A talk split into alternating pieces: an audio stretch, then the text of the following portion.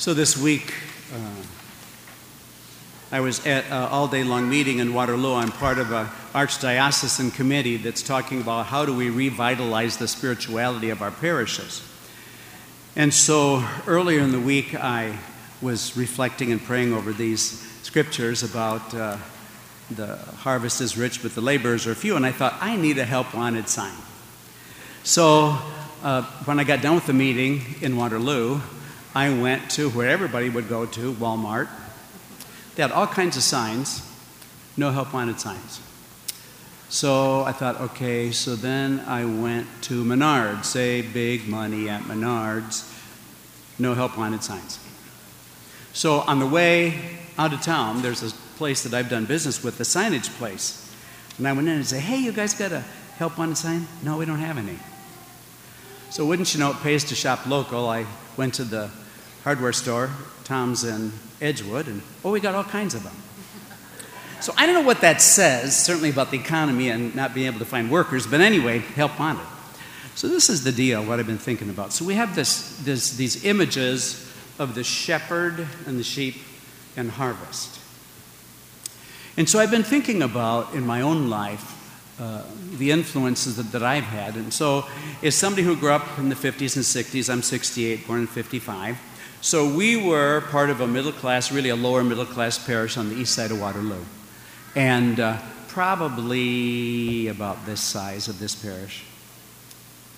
We had uh, mostly Rath and uh, Hinson's, and uh, it was John Deere's was just getting started in those days. And, and um, we had three priests and a housekeeper.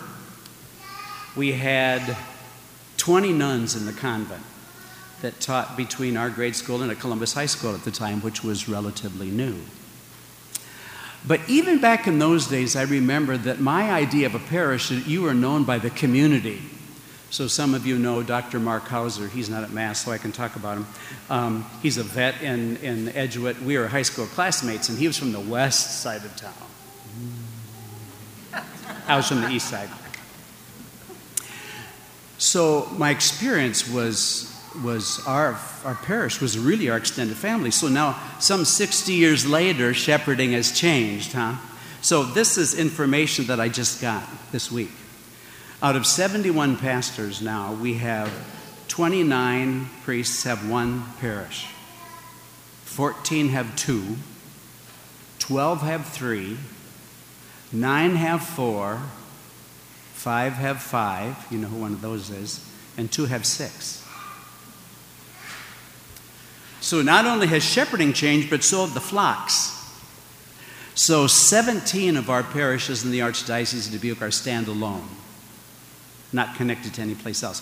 30% are linked, and 53% are clustered like us. So over half. Some other things, though, that have changed is that going to Mass on the weekend, Mass attendance now is looked at just kind of one of the things that we might do on the weekend. One of the things we might do on the weekend. Not so when I was growing up. In fact, by sixth, seventh grade, I was playing three masses a weekend, to which my dear departed Lutheran dad said, I don't know why you just don't live up there. I fixed him.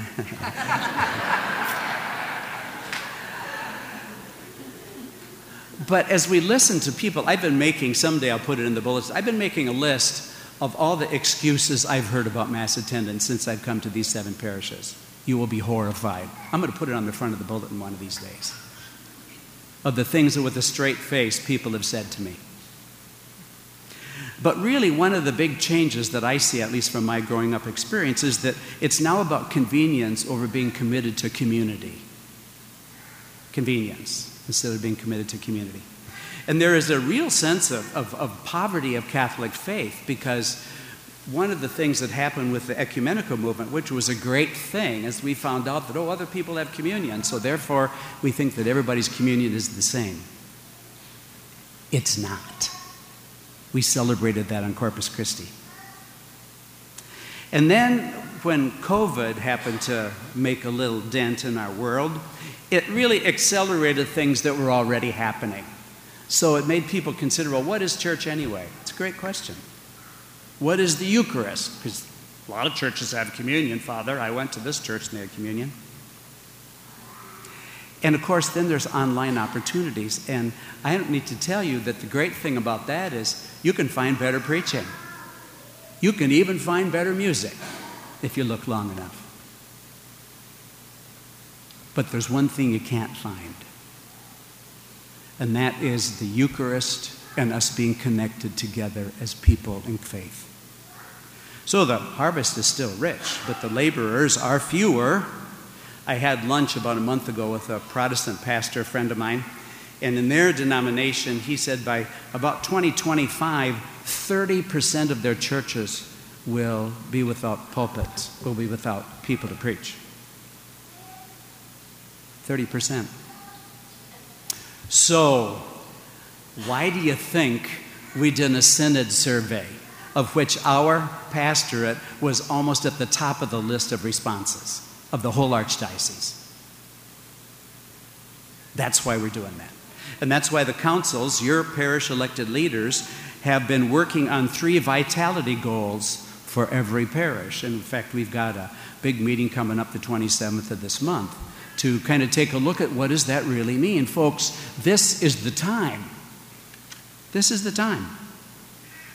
And this Monday, we begin a three day clergy convocation for us that will help us to take a look at as clergy to give some input into what's going on. Like, you know, our priest welfare document, which was done 20 years ago and went out the window because nobody worries about the priest's welfare anymore. But when we put that together, it said that, that we should maybe do two masses a weekend, at the very most three. And I think that there are 40% of us that have four a weekend.